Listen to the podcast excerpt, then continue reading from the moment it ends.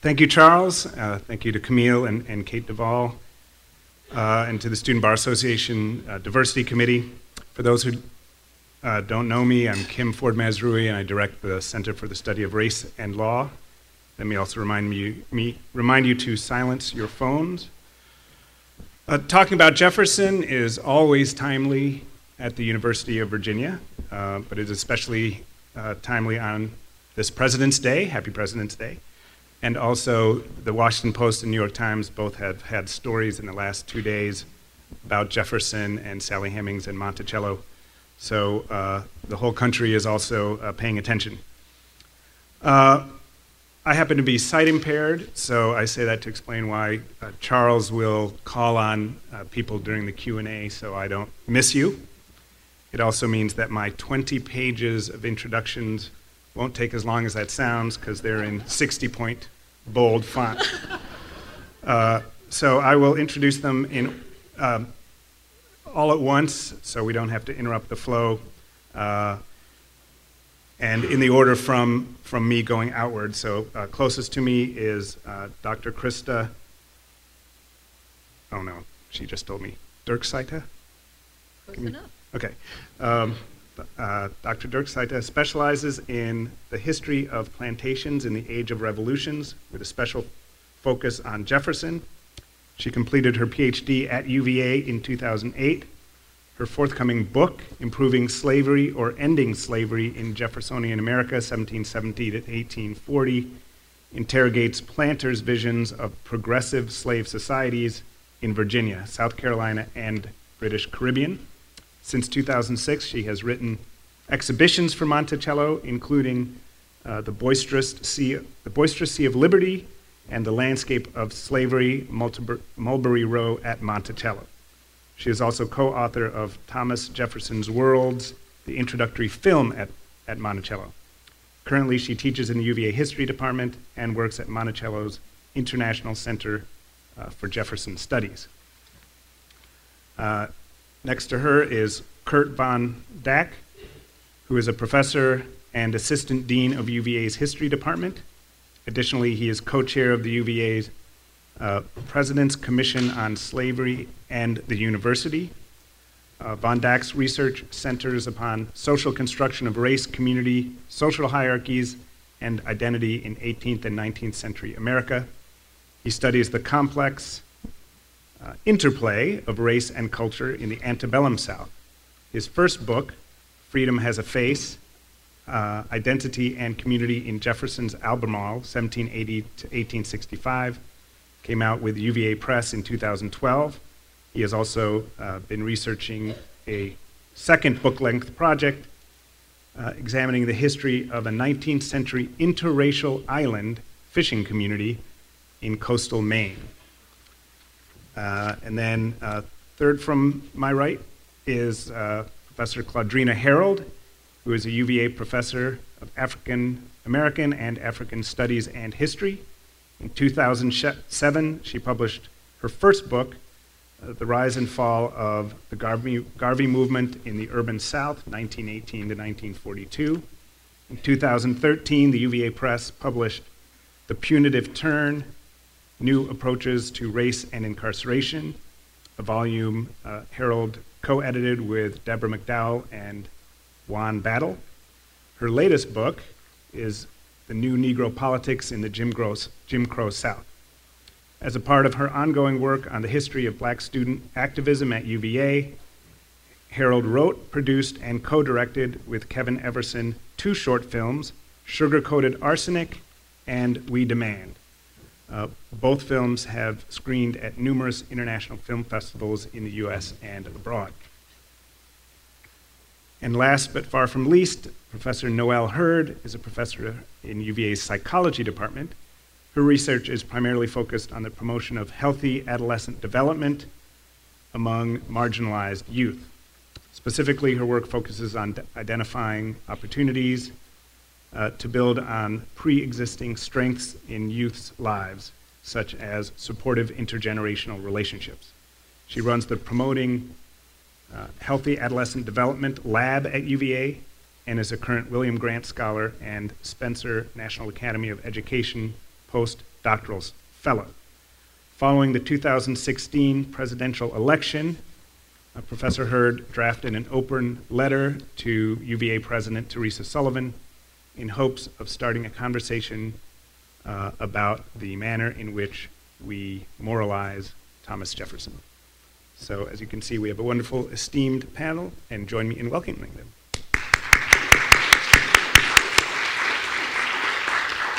Do you want to sit here or at the podium, your choice? Hear me? Oh, you can. So again, I'm Krista Dierksheide. I'm a historian at Monticello.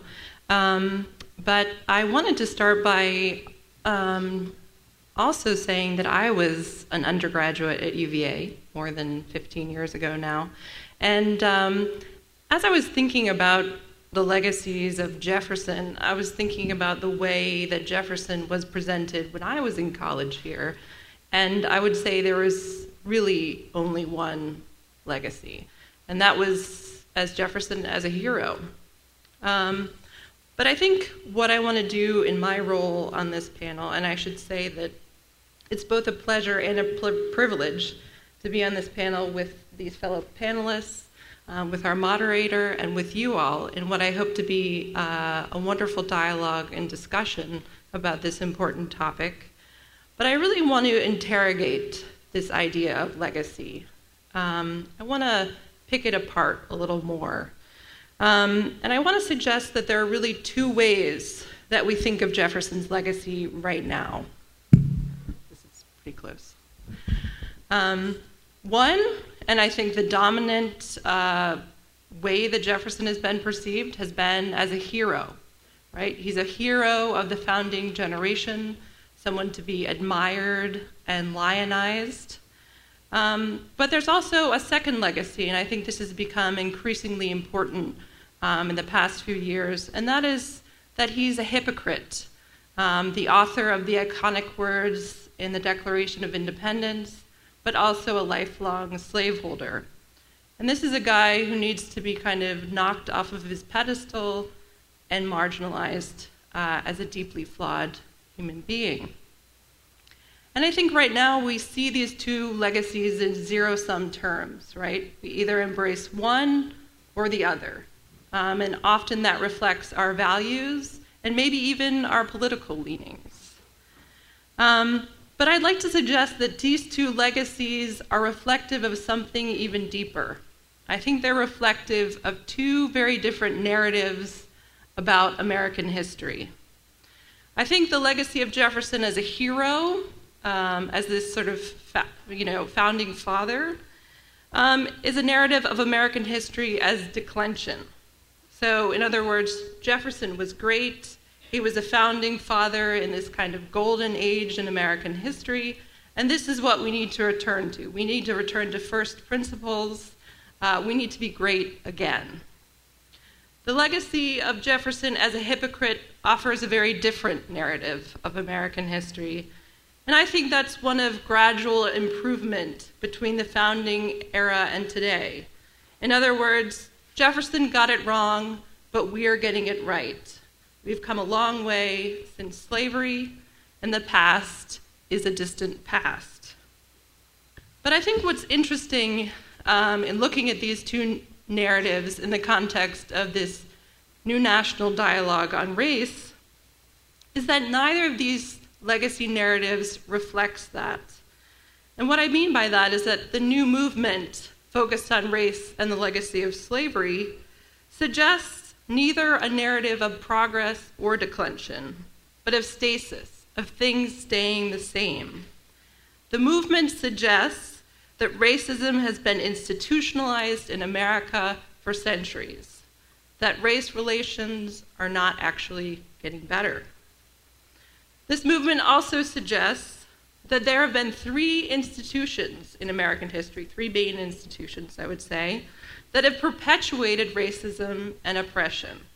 And those institutions are slavery, and some of you may know slavery by its euphemistic uh, definition as the peculiar institution.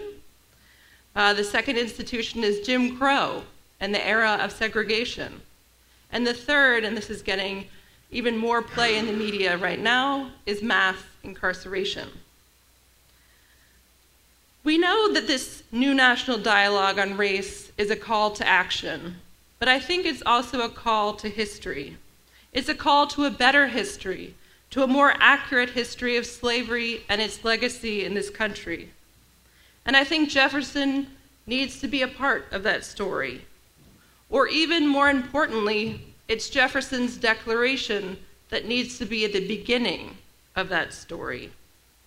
Our American Creed, authored in 1776, which we still, as Americans, hold dear, I think, did three really important things. Number one, it created this nation out of 13 backwater colonies in the New World. It created a single American people from what were disparate colonists. Number two, it declared that everyone within this nation was created equal, could enjoy equal rights and privileges. But number three, and I think this is a, a component that we don't talk about widely, is that Africans, whether free or enslaved, could never be a part of that nation. And this last point has deep implications for the history of this country, I think.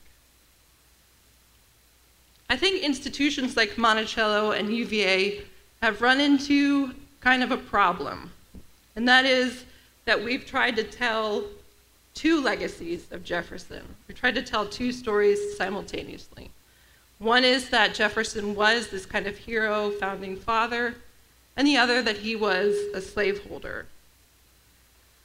At Monticello, we've tried to tell both stories simultaneously since the 1990s. And the real catalyst for this was in 1993, which was the 250th anniversary of Jefferson's birth. It was in that year that we began offering not just house tours focused on Jefferson, but slavery tours centered on Mulberry Row, the main plantation street on the mountain that is just yards from Jefferson's bedroom. Uh, we did this in part because we'd been studying slavery for decades, and we had so much information from archaeology, from documentary evidence, from historians' work. We also started getting word.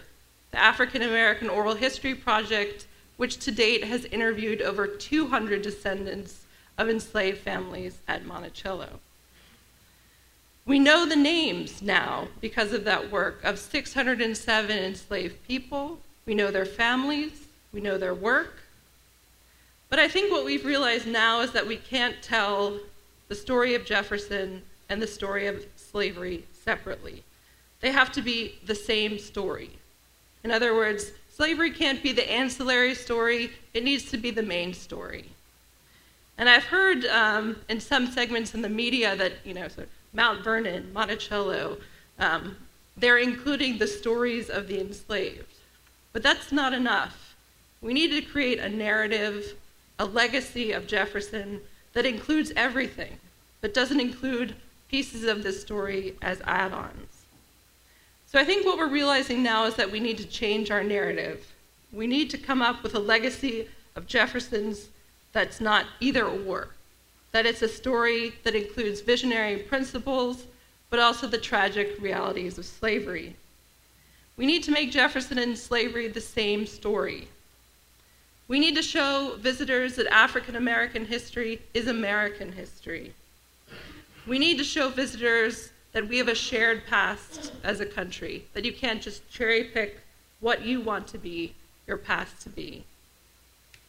We need to show Monticello as a place to understand America, a place to see America at its best and at its worst. We need to show Monticello as a site of reflection and even a site of mourning, but also as a catalyst, a place to inspire our visitors to take action in our own society.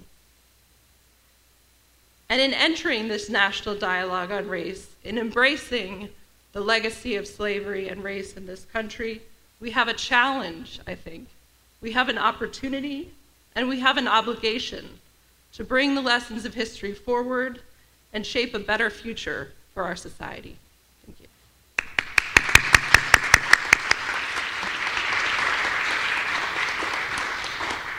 Oh, fantastic. Is this working? Doesn't, did you turn it on? I have to, I have to turn it on, yeah. Okay, there we go. Better? Yes. So uh, this is kind of a perfect handoff. Um, I think it's funny that you mentioned the plantation tour. Back when I was an undergraduate, I, I was... was a teeing you up, just set me up. So I did the plantation tour and uh, interpreted history at Monticello in that kind of weirdly segregated landscape you were talking about. I'm here today to speak to you, I think, really less about Jefferson than more about the University of Virginia. Um, Jefferson's role is in the designing and founding of the university, but he dies within a year of the opening of the university. So the story I'm going to talk about is the first 50 years of the university, and this kind of we, we leave Jefferson behind. But I'll, I'll start with a little context, and this is building on what uh, Professor Dirkscheider just shared with you. Thomas Jefferson was born into one of the most important slaveholding colonies in British colonial North America in the 18th century. He came of age in the state of Virginia, the single largest and most important slaveholding state in the United States. He owned over 600 people over the course of his lifetime, most of whom lived and worked here in Albemarle County. This was a county that was a center of significant slaveholding. He freed only a handful of those people in his will. He also created the vision for and designed what would become this very university we sit at today, the University of Virginia. His vision was in some ways an expansive one, right? It reshaped both public and higher education in the United States in profound, ways. But this was a white male democratic educational experiment. It was brought to paper reality with the help of other Central Virginia slaveholders James Madison, James Monroe, John Hartwell Cocke, and Joseph Carrington Cabell in particular.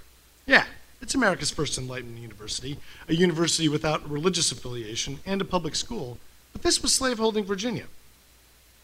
Of course, its construction would involve enslaved laborers. Of course, enslaved people would maintain the school. When the university was officially chartered in 1819, over half the population of this county was enslaved. Over 10,000 people in Albemarle alone enslaved in 1819. It should, it should not be surprising that slavery is literally woven into the design of the academical village, and those trapped in human bondage were critical to every day in the university's history through 1865. But I think that fact is often surprising to people visiting the university today, because that history at UVA, as experienced, is something that's kind of hidden in plain sight, and that's, I think, what part of my job on this commission is to do. So, starting in 1817, enslaved people in the dozens begin working on preparing the area for building. The, the original academical village is built on an abandoned farm, so enslaved people are hired, and I'm going to talk about this as we continue, clear the land, level the ground, terrace the ridgeline. By the early 1820s, the number of enslaved people working at the university grew to, as best we can tell, as many to 30 or 50 or more yearly. We cannot determine exact numbers because the university tapped into a fully commodified rental market in human beings. So the university rented people, with the money going to the owners or slave hiring agents, corporate middlemen, not to the enslaved. They come from a wide geographic area, some, sometimes coming from perhaps as far as 70 miles away, maybe even more. The university also rented humans for as little as a few days or as long as a full year. Wh- whatever they thought they needed, they could go out on this market and collect them. This rental system was not one that was good for the enslaved. Shocker. They were ripped from homes and families and marched long distances to work temporarily at UVA. The university provides, according to contract, subsistence living for them, but that's about it, and it wasn't much of a subsistence. To give you an example, in 1820, after renting several people from a man named Pallison Boxley, who lived not quite to Richmond, but almost to Richmond, the university returned these folks. They had been living and working here for a year. While they were here, according to contract, the university provided them with winter clothing. It was March, and unlike our weirdly unseasonal weather we're having now, uh, I imagine this was probably a cold and blustery March. The university was done extracting labor from them. The university kept their clothes. We're pretty sure they marched back, possibly in chains, with little or no clothing, back to the Richmond area. Think this is kind of a common experience as we talk about hiring. During this period, the enslaved dig foundations, dig up clay, shape bricks, run the kilns firing the bricks, move bricks. I know there's lots of bricks here. Give you an idea. About a million bricks went into building the rotunda alone. So this is a massive story. They did roofing work, carpentry, stonemasonry, you name it. They did anything and everything, from the most backbreaking general labor to even highly skilled work. The labor force during construction is largely male. As construction winds down after 1826, the university rents fewer people. Maybe uh, at that point, 8 to 10 in a typical year from that point on. But whenever there's construction or a special project that demands more labor, the number spikes back up. But even though the university as an institution is renting fewer people, the number of enslaved people living and working on grounds does not go down. Instead, it grows. So when the university opens in 1825 to a class of about 60 students initially, there were 90 to 150 enslaved people living at the university. And this is at just the old academical village. So I don't know what was over here at the law school. Um, again, those people were owned or rented by the university, the proctor, the professors, and the hotel keepers. From that point on until 1865, there were always 100 or more enslaved people on grounds, growing food, tending livestock, harvesting and slaughtering, preparing meals, serving in dining halls, washing dishes, washing clothes, shining shoes, delivering firewood, delivering ice, cleaning everything, and continuing to do painting and repairs as needed, and tending to literally every whim of the students. In this period, the enslaved included men, women, and children, so it's a well, less gender imbalanced group of people living and working here. Albemarle County is home to over 10,000 enslaved, enslaved people during this time, and a few hundred free people of color. They too worked for low wages at the university from the first days of construction on. So they were free and had basic economic rights and kind of came to the university. It offered an urban promise in a very rural landscape. University administrators, as soon as they got here, again, were willing to pay them their wages, but then realized they had a problem. This white male democratic experiment was filled with people who weren't white, and they, and they didn't know who they belonged to. So the university hired an overseer to surveil and control the enslaved and ordered the janitor to police the grounds. Students, meanwhile, routinely visited the worst kind of violence imaginable upon the enslaved vicious beatings, rape, you name it. If you walk around grounds today, you have to look hard to see traces of the life and labor of the enslaved. It is that fact that drove students to do something different, and I think this is important even for you in law school, right? You drive institutions, so if you want to make, you can be the agents of change. Students formed a student organization, the Memorial for Enslaved Laborers, and began consciousness raising efforts in 2009. Their hard work, along with pressure from some alumni, led to the creation of this commission I now co chair. We have worked steadfastly to do a lot more than simply acknowledge UVA's past entanglement in human bondage. And I, I, I love what Professor Dirkscheider was saying about that. You, you have to tell both stories simultaneously. And we've had a lot of help from Monticello and Montpelier and other historic sites in imagining how we do this as we play catch up. And we're seeking to reinscribe that history and the life stories of the, the enslaved back onto the landscape so that li- the li- their lives and that story become part of the story we all organically tell about the school. We've also further sought to initiate a process of reconciliation. Right? Full blown acknowledgement is very important, but it's a process. It requires far more than a simple apology or statement of regret. But it's just the beginning. So I'm going to now just try to walk you through what have we all been doing in, in uh, attempting to fulfill that? So I think it relates to how we think about Jefferson. We must acknowledge fully the way slavery, slaveholding, and white supremacy shaped this university, just as we much acknowledge the same about Jefferson. So, what does it entail for the commission? First, a major research project pouring over thousands and thousands of pages of university records. If I ever see another accounting ledger from the university, it will be uh, way too soon. Student diaries, faculty diaries, letters, the like, you name it. Collecting scattered references to the enslaved. There's lots and lots of information, but it tends to be opaque. It has required seeing the university as a community, not just as students and faculty, but as everyone students, staff, faculty, administrators, townspeople, county residents We're all part of one big community, right? UVA is not walled off or separated from the rest of the community, and this is painfully evident as you look at the early university records. So we've spent three years doing our best to reach out to the community, listening to them, inviting them to the table to help us craft a vision of acknowledgement and reconciliation that is hopefully mutually satisfying. So, what have we done? That's a lot of talk. Well, we have a website, little plug here slavery.virginia.edu. This is a website that's transparently sharing all the work in acknowledging this history and engaging with the community and developing brick and mortar projects that make this history once again, again visible. We have restored the African American cemetery, installed interpretive signage, and held a major commemoration and libation honoring those buried there. We held a national symposium on universities studying slavery. We created a consortium of other universities either studying their own pasts or considering do, doing so. And um, much like Monticello has been in the news lately, you've probably been following Columbia, Georgetown, etc. They have all either been spurred to do this work or have gladly joined the consortium. We're up to 23 schools now. We named Gibbons Hall after two people held in bondage here. This is an undergraduate dormitory on Alderman. We have helped with naming a new building coming in April. This is Skipwith Hall, named after Peyton Skipwith, an enslaved artisan once owned by John Hartwell Cocke. We worked with the Office of the Architect to redesign the new Rotunda Visitor Center, making sure that this story of the life and labor of the enslaved is woven into the story we tell. So I'd love to hear what you think if you visit it. We've created a walking tour with audio of the sites of enslavement around grounds. The maps are available in the Rotunda Visitor Center, and there's a version online. We've created a, a, curriculum complete with an American Studies class called Slavery and Its Legacies that is taught by over a dozen professors from across grounds. We are also working on an advanced seminar that will de debut in the next year or two. We've held dozens of, of events on grounds and in town about our work and findings.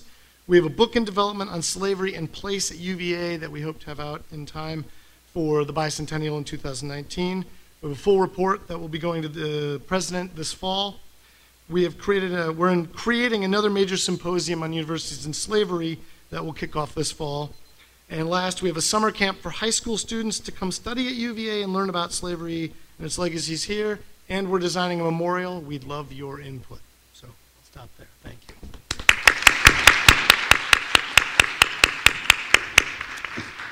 Thank you, Dean von Daacke and uh, Professor Harold. Uh, good afternoon, everybody. Good afternoon. Uh, happy uh, Black History Month, too it's interesting to have this conversation about Jefferson during Black History Month, and uh, I've been thinking a lot about Malcolm, of course, this week. So, for the past decade, uh, I've been teaching the second half of the introductory course to African American and African Studies here at the university. Thus, at the beginning of every spring, I have my students read three important documents uh, the first thing that I have them read is the 1969 proposal for an African American and African Studies program here. One, because I think it's very important that you understand the history of the space that you inhabit. Second thing I have them read is Vincent, um, Vincent Harding's classic 1974 uh, article, The Vocation of the Black Scholar. And lastly, I have my students read a chapter from Manning Marable's book, Ebony Dispatches. In that chapter, Marable talks about the formation of Black studies and its rootedness in the Black intellectual tradition. And when he talks about the Black intellectual tradition, he says that the Black intellectual tradition has been described or been defined, excuse me, by three hallmarks. One is descriptive, two is corrective, and three is prescriptive. In focusing on the corrective dimension of black intellectual life, Manning, Manning Marable wrote this It is attempted to challenge and to critique the racism and stereotypes that have been ever present in the mainstream discourse of white academic institutions. Our intellectual tradition has vigorously condemned and disputed theories of black people's genetic, biological, and cultural inferiority. It has attacked the distorted representation of blackness found in the dominant culture. It has challenged Eurocentric notions of aesthetics and beauty, that all too often are grounded in an implied or even explicit contempt for the standards of blackness.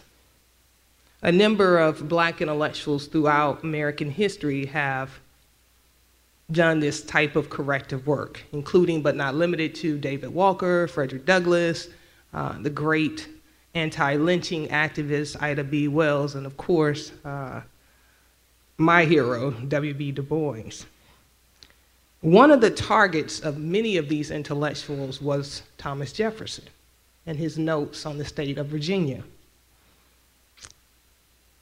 The notes on the state of Virginia, in the notes on the state of Virginia, Jefferson posited that African Americans were inferior to whites in both body and mind. In his analysis of African Americans' intellectual and artistic abilities, Jefferson wrote, comparing, comparing them by their faculties of memory, reason, and imagination, it appears to me that in memory they are equal to the whites, in reason, much inferior, and that in imagination they are dull, tasteless. Although Jefferson publicly stated his support for gradual emancipation, he insisted that freed blacks would have to leave the state of Virginia due to the inability of whites and blacks to reconcile what he saw as monumental cultural, political, and intellectual differences. He notes deep rooted prejudices entertained by the whites, 10,000 recollections by the blacks of the injuries they have sustained, new provocations, the real distinctions which nature has made, and in many other circumstances will divide us into parties and produce convulsions which will probably never end in the extermination of the one or the other race as we sit here, we need to understand that we live in a world that Thomas Jefferson could not imagine. That also has to be the basis by which we begin to come at his utility. Published in 1784, Notes on the State of Virginia elicited outrage from a variety of African American intellectuals and leaders, including Benjamin Banneker, who insisted that his own achievements proved the fallacy of Jefferson's claims on the intellectual and moral inferiority of African Americans.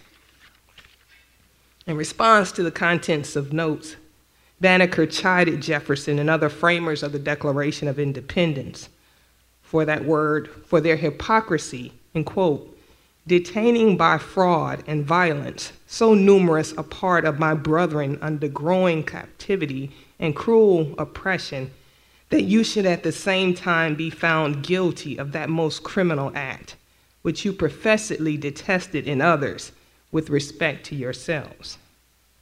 Relying on Jefferson's own words from the Declaration, and that is a critical part of the black intellectual tradition, the self evident truth that all men are created equal, Banneker challenged Jefferson and his fellows and his colleagues to quote, wean yourselves from those narrow prejudices which you have imbibed with respect to people of African descent.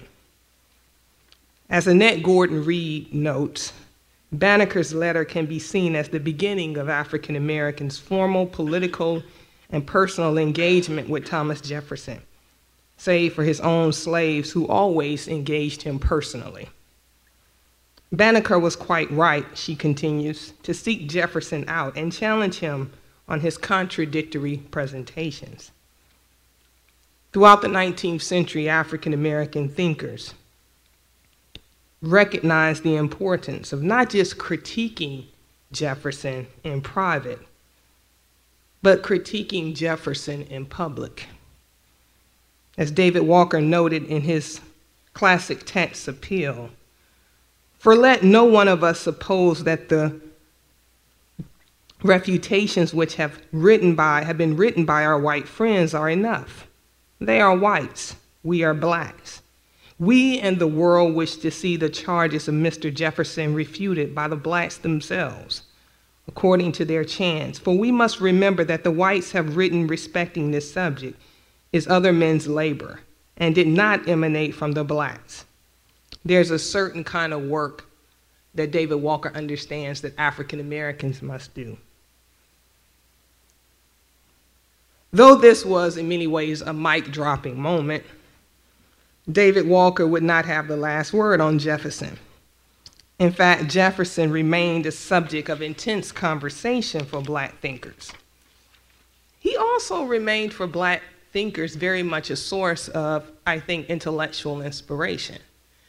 Uh, if I had a dollar for every time I stood in class and quoted, um, I cringe when I think that God is just and his justice cannot, cannot sleep forever. Um, I wouldn't be here right now, be rich. So Jefferson is extremely important. Once again, to quote Gordon-Reed, of all the revolution, he has a complex relationship, I think, to the African American community. To quote Gordon-Reed again, of all the Je- revolutionary founders, Thomas Jefferson has figured the most prominently in blacks' attempts to constitute themselves as, as Americans. His life in public and private has long served as a vehicle for analyzing and critiquing the central dilemma at the heart of American democracy the desire to create a society based on liberty and equality runs counter to the desire to maintain white supremacy. I don't deny the importance of Jefferson, but I must admit at times at the University of Virginia, I have Jeffersonian fatigue. Um, on both sides. Um, I got here from Notre Dame, and I thought Notre Dame had tradition, and I was like, ooh, this is some other. uh, uh, at times I, I, I, get fatigue, you know, on both sides. Um, and one of the things that I would like for us to think about is what are the politics and what are the dangers when Jefferson always becomes our entry point to talk about race? What are the dangers and what are the politics when we begin the story of race during the enslavement period and stop in 1865 and don't continue to the present. I'm very happy about all of the universities and their you know, desire to talk about slavery. I think that's very important. But another question I have is how do we understand that within the context of a moment when black student enrollment is declining at state universities across the nation? How do we understand this attempt to embrace and deal with the past when black students engaged in protest over the past three years and it brought us postdocs, few more black faculty, but not all of the demands that black students articulated? What does it mean to talk about slavery and the reality of slavery when we don't want to talk about the reality of black labor on some of these college campuses?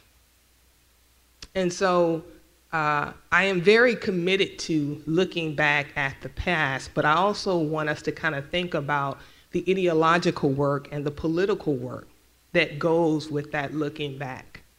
Um, for the past five, six years, uh, I've been studying the history of African Americans at UVA and really building on the work of a lot of folks. Um, I always say it's easy to do this work because I stand on the shoulders of other folks who've done it before. And I think we could all um, attest to the fact that UVA has been the leader in some of this intellectual work for a long time. Some of that work has not been adequately recognized, um, but, but folks are doing the work.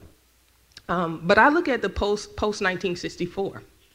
And to be perfectly honest with you, I've entered moments where I think people would be a lot more comfortable talking about 1834 uh, than 1974 or 1984 or 1994.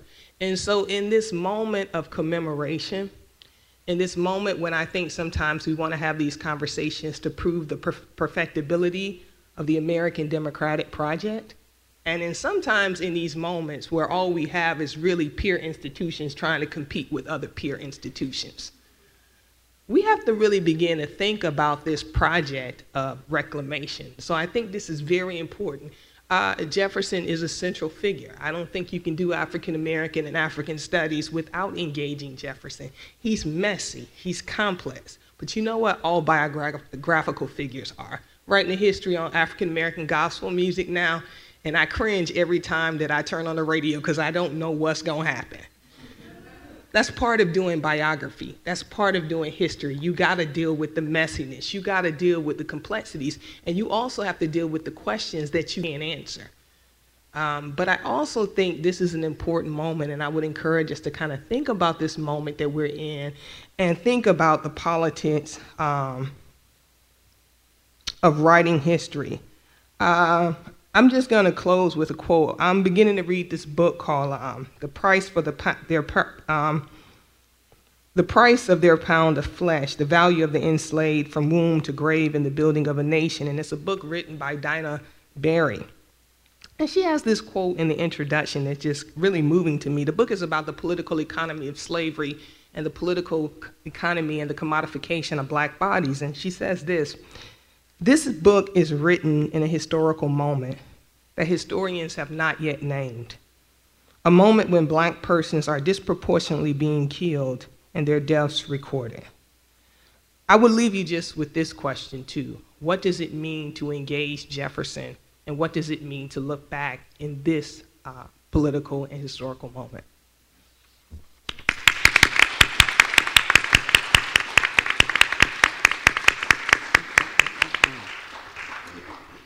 Thank you, Professor Harold and uh, Professor Hurd. Okay, wow. I don't know why um, Kim asked me to go last, and now I'm even wondering why I was invited to be on the panel.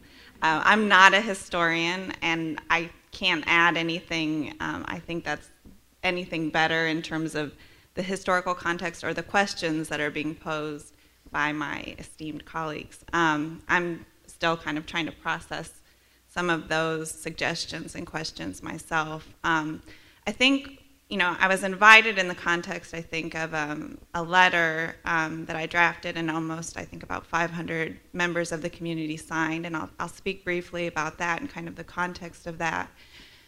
And I think um, while I'm not the historian, what I can bring is the perspective of a newer member of the community. Um, and I think that might resonate with especially students or others. Um, I'm also from the Midwest. I think um, kind of that uh, perspective and, and moving myself into this context and what that's been like. Um, and as a person who's a member of multiple uh, marginalized groups, I think um, being able to think a little bit more, uh, both from personal experience, but also kind of generalizing that to what I imagine other members of our community might experience when they come into this space. And uh, I, I, really like Claudrena's last point in terms of thinking about what do we, what can we learn from Jefferson, and how can having these difficult conversations that that all of the panelists have been talking about really be important in the current context. Um, so I think that's how that ties into. Um, the letter, the open email that was drafted, and kind of my motivations for doing that. Um, I guess even prior to that, I mentioned coming from the Midwest, and it was challenging for me. Um, I was interviewed here, I was um, highly recruited at many different universities, um, many in, in locations that might have felt more comfortable for me. I have, uh, hadn't lived in, in Virginia, didn't have family here, and um, even being on this campus and kind of the colonial nature um, of the architecture was was kind of um, difficult for me. It was a difficult space to be in. It was a, a, difficult kind of reckoning with history in a way that hadn't been as personal for me prior to being here. Um, and I, I, one of the points that I wanted to make in the communication with uh, President Sullivan had to do with the fact that I mentioned that some of us, some members of the community, came here maybe primarily because of Jefferson's legacy but others of us came here in spite of it. And, and that was a really personal point for me, and that's one that I, have actually had many conversations with colleagues and students. Um, I recruit students all the time. Oftentimes, I recruit students from underrepresented backgrounds. And this is something that I'm contending with, not just in my decision to come, but in my attempts to persuade really top students from all over the country to come here and study with me and work with me. Um, and so, you know, it was really uh, the amazing colleagues that I have um, who were so smart and so kind in my interactions with students and And those have all been true to form uh, since I arrived. I've been very impressed with so many things about this university. And um, Thomas Jefferson's legacy was not the driving motivation. In fact, it was something that I really um, had to gave me pause. It was something that that made me unsure if this was a place that I wanted to be, if this was a place that I could be comfortable. And and what I decided when I came was that I would try and see this as an opportunity to have difficult conversations. That you can't be in this space and say that slavery didn't happen. You can't be in this space and not have these conversations. That's that's the way that I kind of came to terms with this. So I said you know, it's important to me. I, a lot of my research, my teaching has to do with talking about uh, systematic and structural oppression. If we're in a space where we're coming to terms with that uh, in a more even way, then it's an opportunity. It's an opportunity to continue to have these conversations, to, to kind of explore how that influences where we are situated currently. Um, and so I, I, made that decision. And, and from arrival, I think when asked about Jefferson, my question was always, what about the paradox of liberty? Why, you know, how are we making sense of that? What, why are we talking about him only in the context of his accomplishments? Um, not to say that there weren't any, but also to say that those don't negate the transgressions. And so I think uh, the earlier points that were made um, by my colleagues about needing to have the and, right? The, here's the contributions, here's the ways in which Jefferson was helpful to advancing uh, certain groups, but here's also how they were intentional in holding back other groups. And that is part of our history. That's part of the history of this university, and that's part of the history of our country. So I think that's an important point. Um, my, my initial uh, comments in the, in the email that, that must have resonated with many had to do with kind of referring to Jefferson or invoking him as a moral compass. And that I find particularly problematic, um, especially in the context of a couple of messages from our university president that were around the issues of unity and inclusivity um, in the context of a very divisive uh, election and the ways in which we were seeing acts of bigotry and bias on campus. Invoking Jefferson in that, or I've heard in the past in, in context specific to sexual assault, I don't understand how someone whose actions are inconsistent with the message that you're trying to portray is useful. I think at minimum it's counterproductive. Um, and at most, it's, it's, it's, downright offensive, right? So I, I feel like, again, I'm trying to contend with being in a space that already kind of just feels oppressive just structurally. Uh, and then having my administrator, who I think does mean well and is trying to be helpful and is trying to help the community come together in a difficult uh, time, uh, kind of forcing um, what feels like kind of an oppressive figure on me or suggesting that that's who I should be turning to right now. And I think for me that was particularly problematic. I had you know, conversations with many students who talked about feeling the same way, and I think that's what propelled me to uh, draft this open email and kind of want to begin a more open conversation. So, you know, what's been hard since I've been here, which hasn't been terribly long, um, has been seeing a very one sided portrayal of Jefferson. And so I echo all of the recommendations made earlier that uh, what that suggests is, you know, not just that it's intellectually dishonest or that it, it takes away from the ability of all of our students to engage in critical thinking, because I think it's, it really is not uh, doing a service to any of us. Um, but more so, another problem related to that is that the transgressions that he committed were against specific oppressed groups. And so when we don't talk about those, or when we suggest that those uh, aren't as important as his contributions, it's actually communicating kind of a callous stance towards those groups. It's saying, well, you know, those people are of less value. So the fact that he engaged in something that, you know, everyone did at his time means that it's not that big a deal. And I find that um, horribly offensive and really problematic. And I think that's the type of messaging that makes uh, certain members, maybe maybe many, you know, regardless of whether you're from a marginalized identity or not, I think that that's something that people can find really problematic. And so you know, what I'm most interested in, I guess, where I see my contribution here in terms of thinking about Jefferson's legacy, this university, and the future, is that we are becoming an increasingly diverse society. Um, we are seeing issues of under enrollment of a, of a range of groups, in particular African Americans um, and Latinos, in high institutions of higher education.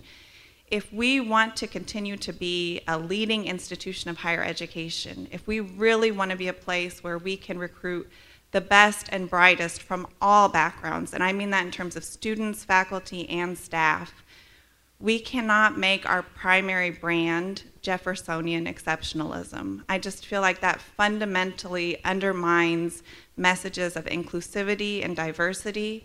And, you know, as we're moving into this bicentennial space, I think that we have an opportunity to really think about what are all of the other. I came here in spite of Jefferson because there were so many other things that I really liked about this space. I love my students. I love my graduate students, my undergraduate students. I have amazing colleagues. I want to be in this space. I want to function in this space and be productive and bring con- contribute in a meaningful way. So why would we be doing anything to prevent individuals who have that interest and that ability and that motivation from coming to, into this space and flourishing? Um, so I think my recommendation really has to do with how can we as an institution deal with our history, and I think the other panelists have spoken to that much better than I can, deal with our history in an accurate and honest way, as that's both a service to all of us in terms of understanding our history and especially understanding how that might influence our present and our future, but also that in doing so and not relying so heavily on just a, one sided view of Jefferson, we can also make this space so much better by pulling from people who may be put off from coming here because of that legacy.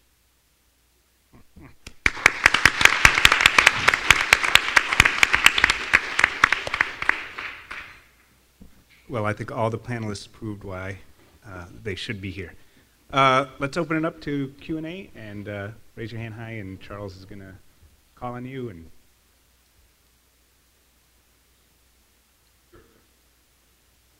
So I think it's just like objectively correct that we can't have a parallel history. They have to be one history, like uh, Dr. Dierksheide was saying. But I think that's really complicated because all history is political and there's deep political implications for that. So I come from a place that prides itself on being the Union capital of North Carolina back in the Civil War. But I still learned about the War of Northern Aggression, right? Like there's a lot at stake in people's perceptions of themselves and their country based on how we look at that history. So how we actually navigate that and present one history? And then a corollary question is, isn't this a problem that's only associated with viewing history as like the great men of history? If we de-emphasize people as like the end-all be-all of an era, wouldn't that also fit some of this uh, problem? Obviously, you can't do that at Monticello and at UVA, but like more broadly. Yeah, I guess. Um, those are two great questions. Thank you. Um, and I'll, I don't know if my other panelists uh, would like to follow up on these, but I would encourage them to do that. Um, so the first question, yes. Telling an inclusive history, um, talking about Jefferson's legacies, um, plural, as mixed, um, as you know, uh, visionary principles and the reality and tragedy of slavery and racism, um, it's a tall task. Um, and I would say we're just thinking now about how we can do that best. I think some of it is altering visitors' perception of history. Um, we've talked about not starting our tours in the house, for example, and starting them on Mulberry Row, so that the story of slavery is the big story, right? And Jefferson's a piece of that, but it's not just his story, right? He's, he's part of about 200 people that lived on a plantation that was eight square miles, right? And I think we've taken for granted, you know, Jefferson's uh, presentation of himself as this kind of overarching patriarch who overlooked enslaved people, women, all of whom uh, were oppressed in one way or another by him. And I think we need to deflate that. Um, and we need to insert him as one being in hundreds on this mountaintop. And I think getting at trying to tell that complete story is turning that story upside down.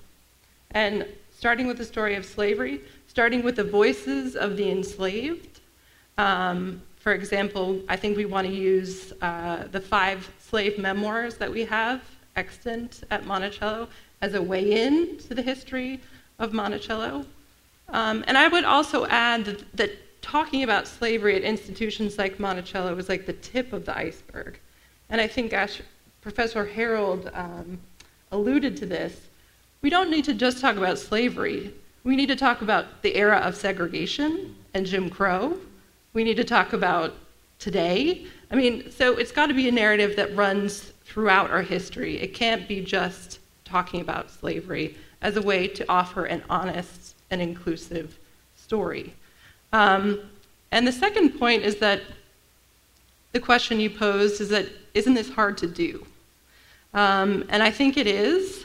Uh, I have one colleague in the history department, Alan Taylor, who's uh, now won two Pulitzer Prizes, um, whose most recent book, American Colonies, is really for him a very personal, the culmination of a personal journey and how to tell American history from multiple perspectives and to portray it as a messy and violent and horrible process. Right? Nationhood is not a neat and venerated uh, process at all. Um, so I think we can take uh, cues from folks like Professor Taylor in how we present history as historians of early America, and also in how we present history at institutions like Monticello and UVA. Thanks. And if anyone else wants to weigh in on the question, otherwise we can go another. I'm going to jump. Yeah. Just going to jump in quickly. I think at, at UVA, we we're we're not where Monticello is. We have to tell the story, right? That that's the problem we have is I want to get us to the legacies. That's exactly the goal. But when we have students who can't find the first memorial to slavery at UVA, which is deeply problematic for a number of reasons, not only they're finding it, but how it's worded. Um, we, we have a lot of work to do. And so I see it as we've got to make the, you, you've got to know the foundation. And that gets us to the point where we can move on to tell these other stories. But we're trying to do that in the, the courses that we've designed. Sure. Sort of playing off of that, um, when I was an undergraduate student at UVA, I was also a member of the University Guide Service. And um, I know that members of the Guide Service, their primary role is to be the storytellers Mm-hmm. of the university specifically. We gave tours to hundreds, thousands of tourists every year, primarily historical tours of the academical village and the rotunda. I know when I gave tours, I never gave one that did not include slavery and African American history in my tours, and I know that was not true of most guides. In fact, we gave special, dare I say, segregated tours about the history of African Americans specifically at the university without really integrating it into our overall tours. So it seems like there's a lot of progress happening at Monticello. I will say that all the times I've been to Monticello, I've seen a lot um, in terms of the discussion of slavery and African Americans at that institution, but much less translated to the university itself. I was wondering what type of progress has been made specifically with the guide service as stewards of the history of that school um, to actually tell this story. I mean, it's great that we have the opportunity to hear about all this as law students. I mean, we are, as was mentioned before, agents of change. But I'm thinking particularly about the undergraduate population where all this is really happening. So, well, as you know, right, the, one of the issues here is the University Guides are an independent student organization at a university dedicated to student self-governance. So we don't actually control them. But I to, I want to, I think even the segregated African American history tour you're talking about, right, it's a clumsy first step at acknowledgement. It's at least a tour. And I know in 2013, my comment to them was, no, no, no, no, no, this, you have to tell this in all your tours. This just you just weave it into what you do, and so I, I, I get the sense that there's been a lot of work on this, right? The the, the actual, other than uh, an undergraduate paper and an occasional graduate kind of master's thesis, the only sustained look at slavery at UVA was the pamphlet the U Guides put together with a lot of help from faculty in 2013. Uh, I just had an email the other day about Thrimston Hern. There's a legend at UVA that he was right there laying that cornerstone in 1817. Long story, he was not, but they're updating. So I, I think there's a, a real interest. Students don't know the story, including some of the U Guides, but there's a real interest in changing that. Um, I have to talk to them like every semester. and so it's always weird to hear these stories about the U guy because I'm like, uh, yeah. Um, I think this is an issue, a larger issue that uh, Professor Hurd really brings up, and this is a larger issue of branding. Um, I think it's happening. I teach a course on the history of African Americans at UVA um, post 65. Last semester it was 200 students in a class. I turned away about another 100 and I'm teaching it this semester, and it's like uh, I had to turn. It's like I can't do this, and it's about 140. And so I started teaching it in 2014. So since 2014, I've taught 800 students. Um, so the work is being done. I think the question is a larger question of branding. I think it's a larger question of um, is it getting out? And I think this is where I think that email does matter and understanding the various traditions. Um, I'm always kind of funny when I come to the law school. But the reason I come is, before, is because of Clarence Cain and Leroy Hassell, particularly Clarence Cain. Clarence Cain, um, if any of you ever seen the movie Philadelphia, that's a movie based on um, a plaintiff who was, who was fired from his job because he had AIDS and he sued. Um, and it's based on two figures, and one of the figures is Clarence Cain. Clarence Cain was a double a W. Clarence Cain was a part of that generation of African Americans, that trailblazer, institution building generation, came here in 1970, got his BA from here, and then his law degree. Um, there's not a day that I teach Black Fire, I don't kind of think about him. Um, his presence is like always there. And one of the things I was telling my students last week when we were talking about Clarence Cain, he sues Hyatt Services. Um, he wins. At the time of his court case, he sits for dripping wet 100 pounds. And the things that I always think about is what did he learn as an undergraduate here? What did he learn as a law student here? That gave him some kind of strength to fight He's my hero. He's the person I would quote. Now, that's not censoring anybody. You quote whoever you want to quote. Because I'm pretty sure there'll be like an older black alum who will say, Why didn't you quote me? You know, that's just. it's the question of tradition, but it's also, there are many traditions here. There are a million traditions here. It, this place is 200 years old. Which tradition are you going to choose? To me, that's also at the heart of the battle. And we have to be careful not to also be intellectually lazy. You know, I mean, there's a lot of, a lot of things to pick from, a lot of quotes. Um, a lot of people, you know, and I, and I understand what you were saying, this kind of great man narrative, and I think we have to problematize it. One of the things I do with my students is I say, we're not going to study like the first black person across the street. We're not doing that kind of like, no, we're going to study the history of generations, a particular kind of generation, and how they transform the intellectual, political, and social landscape. That's my approach, class by class, one by one. Um, but for me, it's a question of multiple traditions.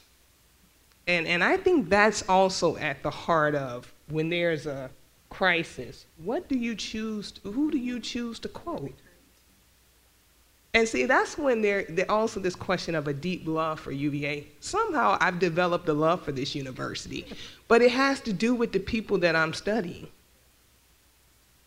And that love just pushes me to go into the archives and do more of the work. See, there's a dialectical relationship between love. So you also got to make sure you have people that have some kind of fundamental love. And that's why people don't really understand when they say a critique of somebody, oh, they don't love the university. They don't. No, it's much more complex. And then you also have to understand once you enter the public arena, anything can happen.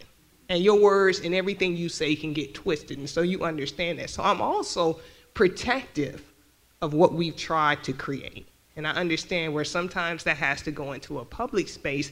And sometimes the most important thing that I'm going to do is when I'm talking to my 200 students at, on Tuesday and Thursday from 11 to 12:30, because there's a there's larger stuff going out there that actually has nothing to do with Jefferson.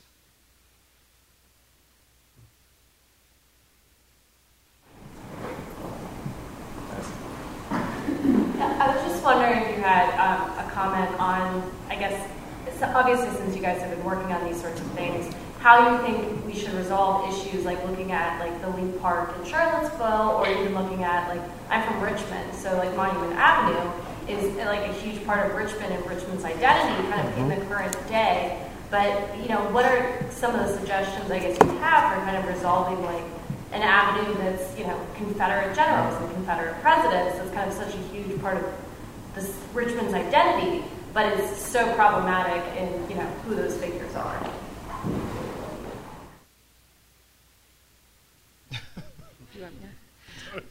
Um, well, I'll, you know, memorials is something I think that's very much on, on all of our minds, especially um, at UVA and, and Monticello.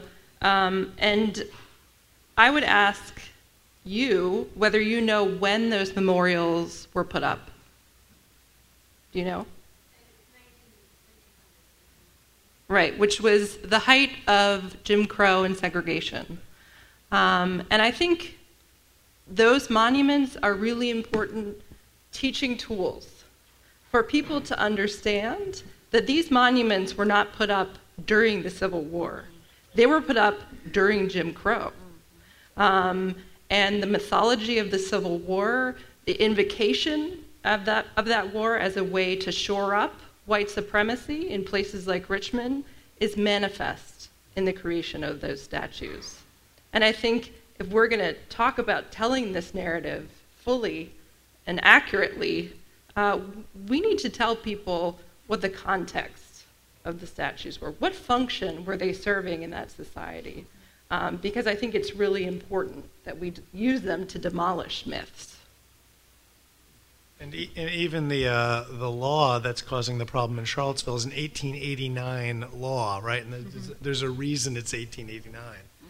Um, so I, I, I don't know. I don't know. I, I'm glad I'm not the mayor. I think this is going to be right. If you look at how communities do this, there's a lot of kicking of the can down the road. Form a commission. Let's talk about it some more. Let's suggest contextualization, but then we have to make a decision about what contextualization looks like. Um, I'd love to see it happen. I, I, I tend to agree that leave it in place, sink it in the ground, put up signage around it so that this history is talked about. But um, I think it's going to be years before we get there here or in Richmond. I can add something just brief. I mean, I was thinking about um, Claudrena's point about Jeffersonian fatigue. Is that what you said? And I think I was thinking more like Jeffersonian shock, but then like that we have a Robert E. Lee Park and statue. I, I thought I hadn't like moved across the country. I thought I'd gotten in a time machine and moved back in time. And so there is a very, I just, I think maybe members of the community who have lived here or this is more familiar to them, it's, it's not to say that this is the only factor that should be considered, but I think one factor that should be taken into account in addition to, you know, historical significance and how we're recognizing that and how we're dealing with that also has to be the implications for that for now and for the future. So what kind of community do we want to have? Do we want people to come to this community and feel welcome here and feel included and feel like this is a place where they want to live and have a family and raise children and you know because I think maybe it's under um, it's it's under the radar in the in the extent to which outsiders who are are coming into this community who who would we would think we would want right as a as a intellectual hub uh, are experiencing this this space and I think that's just something that we should have as part of the conversation. Any other questions? Yeah. Uh, so my question is, uh, as a Midwesterner who came through and specializes in the Civil War era, uh, I found a very big difference uh, between the Midwest and the uh, UVA uh, culture around the Civil War and what's being taught, uh, especially the public. I found one of the big uh, challenges was that it was very easy to discuss uh, you know, the complexities and the intricacies of the Civil War and how messy it was in a 40-page article or in a two-hour tour or you know any of those longer form areas or a semester long class. But it's very difficult to get those ideas across and the sound bite to the general public. You know, sort of the outward facing uh, messaging. And I was wondering if you had uh, any comments to provide on how we can take this internal discussion, this inward-looking UVA, looking at Jefferson's legacy, and make it you know, turn to the outside where they don't, aren't necessarily reading our 40-page academic articles, or necessarily going on the two-hour-long tours.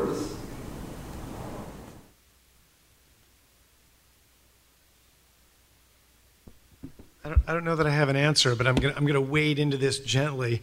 I'm, I'm struck by, I, I've at least been pleased in the time on the commission.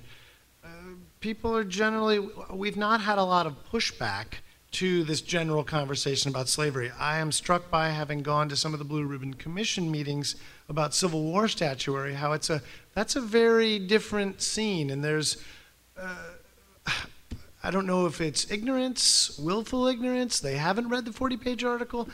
But uh, one of the meetings I went to, I was told very clearly by a woman next to me that, in fact, Lee had freed all of his slaves and Stonewall Jackson hated slavery. And I, I, don't, I don't know where you start the conversation there. So I, I think on slavery, if, if there's a moment, we're in a little bit better place to at least discuss it. And I'd like to be hopeful that that will get us to a better understanding, right? We're fighting against this, the, the lost cause mythology that whitewashes the war, removes slavery from the cause, and eliminates African Americans as a cause or participants in any way, shape, or form.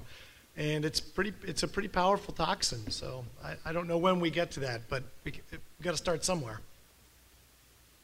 Noel, were you going to say something? I'll just briefly. I mean, I think the reason that this isn't so complicated outside of this space is because, I mean, if you think about the way that Jefferson is talked about outside of this, I was just talking to my colleagues earlier about, you know, between the Broadway show Hamilton, right? Or if you think about just a lot of popular media, you know, a lot of sitcoms. I mean, I think there's just a way in which people, when they talk about Jefferson, they talk about Sally Hemings, and that's just how it is. And I think um, the Civil War, there's a lot of similarities in terms of people are able to have really uh, honest and, and these brief kind of soundbite conversations, right? So the problem here is more, it's, it's uh, regional in that there's this Civil War, you know, Robert E. Lee being from Virginia and Stonewall Jackson, and then at UVA, it's that, you know, Jefferson as the founder, to the extent that we are so invested in the notion of their exceptionalism and that we are only exceptional then by association. And to the extent that that's everything we're investing, that's all our eggs in that basket, it's impossible to have a more critical examination of these issues. And, and then to be able to have that kind of soundbite, you know, and, and acknowledge it. Dist- I think the distance is what's missing. So we can't be so heavily invested as in those great leaders or founding you know being that that that's somehow we're an extension of them that's i think that's possibly the core barrier there. I, I just oh, add no, one ahead. little thing. Sorry and i would add that another way of, of, of i think trying to convey this um, to the public is to again try and turn the narrative upside down. And i think we've tried to do that by focusing on the members of uh, Jefferson's plantation, the uh, descendants, the Hemings descendants, who fought in the Civil War as white men, you know, um, and to tell that story as an alternative to the kind of great man or mythologized Civil War narrative that's traditionally trotted out to the public. Um, and I think that gives the public pause, and they think about who actually was fighting for the Union who actually was fighting for the Confederacy and what was it about? Um, and I'll just close by saying, uh, quoting Gary Gallagher, who uh, has one of my favorite sound bites, uh, when someone tells him that the Civil War is about states' rights, and he says, which state right? Uh, and he says, slavery. Um, so. Right, we have time for one more. More? Can you make sure you're not missing that side of the room? Sure. Please. Yeah, so I, I have a certain amount of like combination of Jefferson shock and Jefferson fatigue, so I, I hate to like go back to that. But I, I sort of I have to because when I was visiting here, I, uh, I met one other student and we talked about, I said, why do you want to go to law school after she asked me? And the first thing she said to me was, I'm a big fan of Thomas Jefferson. Like, I I want to go to law school here because I'm a big fan of Thomas Jefferson. That moment I was mostly on the shock side. Um, but something that I've struggled with then is because there is this great man narrative, I, I sort of see a certain what I think, there's a New York Times article that a while ago that was, you know, that I you know, found really interesting about, you know, basically saying Thomas Jefferson was unique. He wasn't just your average dude at the time who did bad things. But this is, we're talking about something that was uniquely bad. And there's a certain appeal to that because you're dealing with this, this is a unique human being kind of narrative. But there's also obviously this huge problem, which is, okay, sure, so what would be an okay level of owning human beings, or what would be an okay level of what's generally reprehensible? Um, and then on the flip side, also, if he is really bad, it shows that, you know, this wasn't actually ever settled. This wasn't cool at the time. There's people who, you know, he does, him living then doesn't sort of make it totally fine if he thought these things. You know, that there was always a tension there. And I always found that a really powerful argument. When you see people from that era saying, this is awful. You know, that, that to me actually undermines this idea of, oh, it was cool, it was fine, everybody did this. And so I guess what I'm getting at is something that I struggle with and a question I have for you all is, you know, where do you go? You just say, oh, no, no, this great man narrative is problematic for so many reasons. What we really need to talk about is that slavery was bad on the whole, like, you know, what this is this history we have to with. But at the same time, uh, where do you do that temptation to say, look, this guy was way worse? And also, is that even true? Because, you know, like, I don't know that much about Thomas Jefferson despite being here. I'll go first, probably because I have the least profound thing to say. But um, so I think what, but what you hit on, and I think what I'm struggling with, what I think is most unique, and everyone else did a better job talking about this than I will, but the hypocrisy. And in terms of how we can learn that paradox, how does that inform things that are happening now? And for me, the lesson there in terms of the ways in which someone who was intellectual enough to write the Declaration of Independence, right, and who had writings about problems with slavery, not just for slaves, but even for the slaveholder, and at the same time, for his own best interest, continued to perpetuate this uh, slavery and, and also had writings that, that fueled racism, right? And I think one thing we can learn from that is racism exists because it serves a purpose. And if you think about the purpose, I mean, I'm thinking about this a lot now in, in, a, in a capitalist society and with the politics that we have going on right now, um, and when things do feel like a zero sum game, it's helpful to target groups and to make them inferior to the extent that that can advance other groups. And if you really think about racism and the roots of it, and those at the top wanting to make sure that as long as those at the bottom are squabbling with each other over, you know, perceived as superiority because of skin color, then those at the top can stay where they are, right? Racism can really maintain the status quo. So I think this notion that racism is really something that can be fueled by self-interest and that that's something that we're contending with now, there's an opportunity to learn specifically from the hypocrisy about how someone can understand an institution as being wrong and yet participate in it for self gain.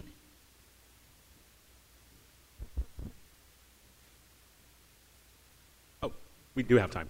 Um, yeah, I just kind of wanted to make more of a comparative comment. I'm Jalane Schmidt from religious studies, and I study Latin America, and so it's just so, so interesting. I mean, part of the problem here is I think that the problem with empire in this, in this notion of American exceptionalism mm-hmm. that, that's going on that makes it difficult to uh, square that, or circle square, or whatever metaphor you want to use, of, you know, of, of Jefferson's uh, uh, inconsistencies or hypocrisy, if, if, if you know.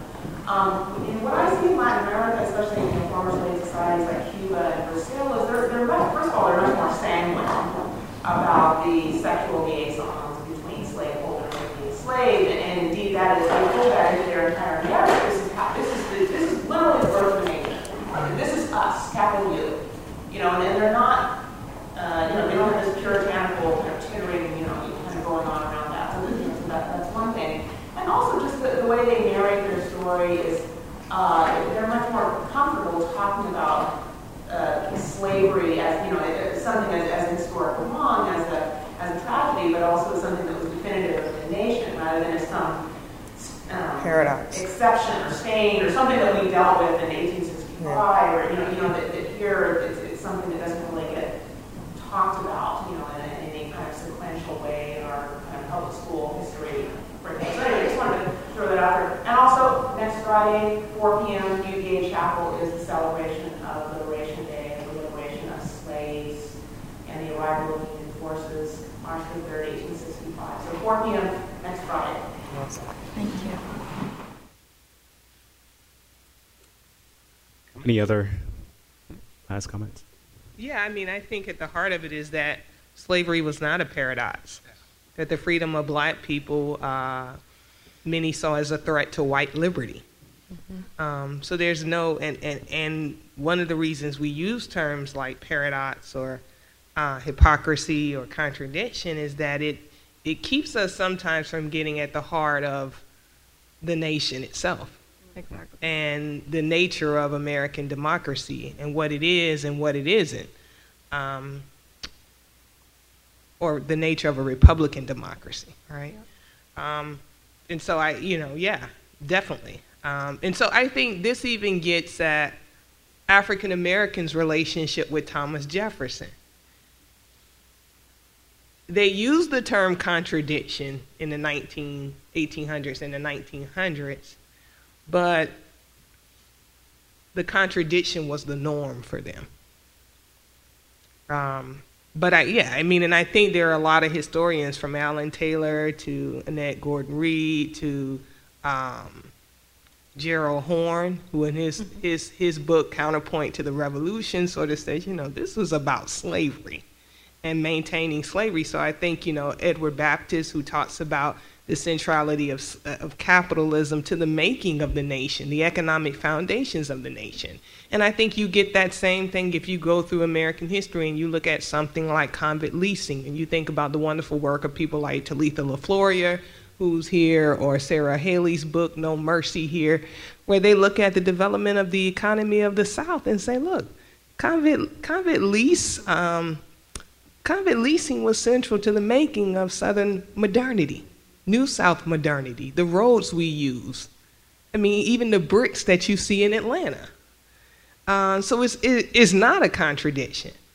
But to have that conversation brings up larger conversations about work ethic, about justice, about, I mean, there's a lot.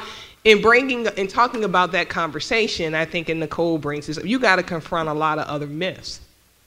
Um, but yeah, I think you're. I think you're. De- I think you're. You're right. From you know slavery to to Jim Crow to um, unfree forms of labor, etc.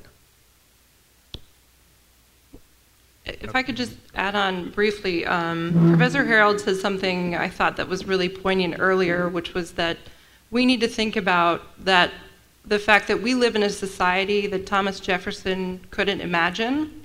And it's not just Jefferson, it's the majority of white people in that time did not think that African Americans, whether they were slaves, whether they could free, could actually remain in this country. I hear a lot about Jefferson's uh, description of blacks as inferior, and I always say that doesn't get to the heart of the matter. The vast majority of white Americans couldn't foresee a diverse and inclusive society. They thought it would actually destroy their society. And I think that has to be the departure point for which we engage in some of these conversations, because that's the core. That's what we have to understand. Thank you very much. Please thank panel.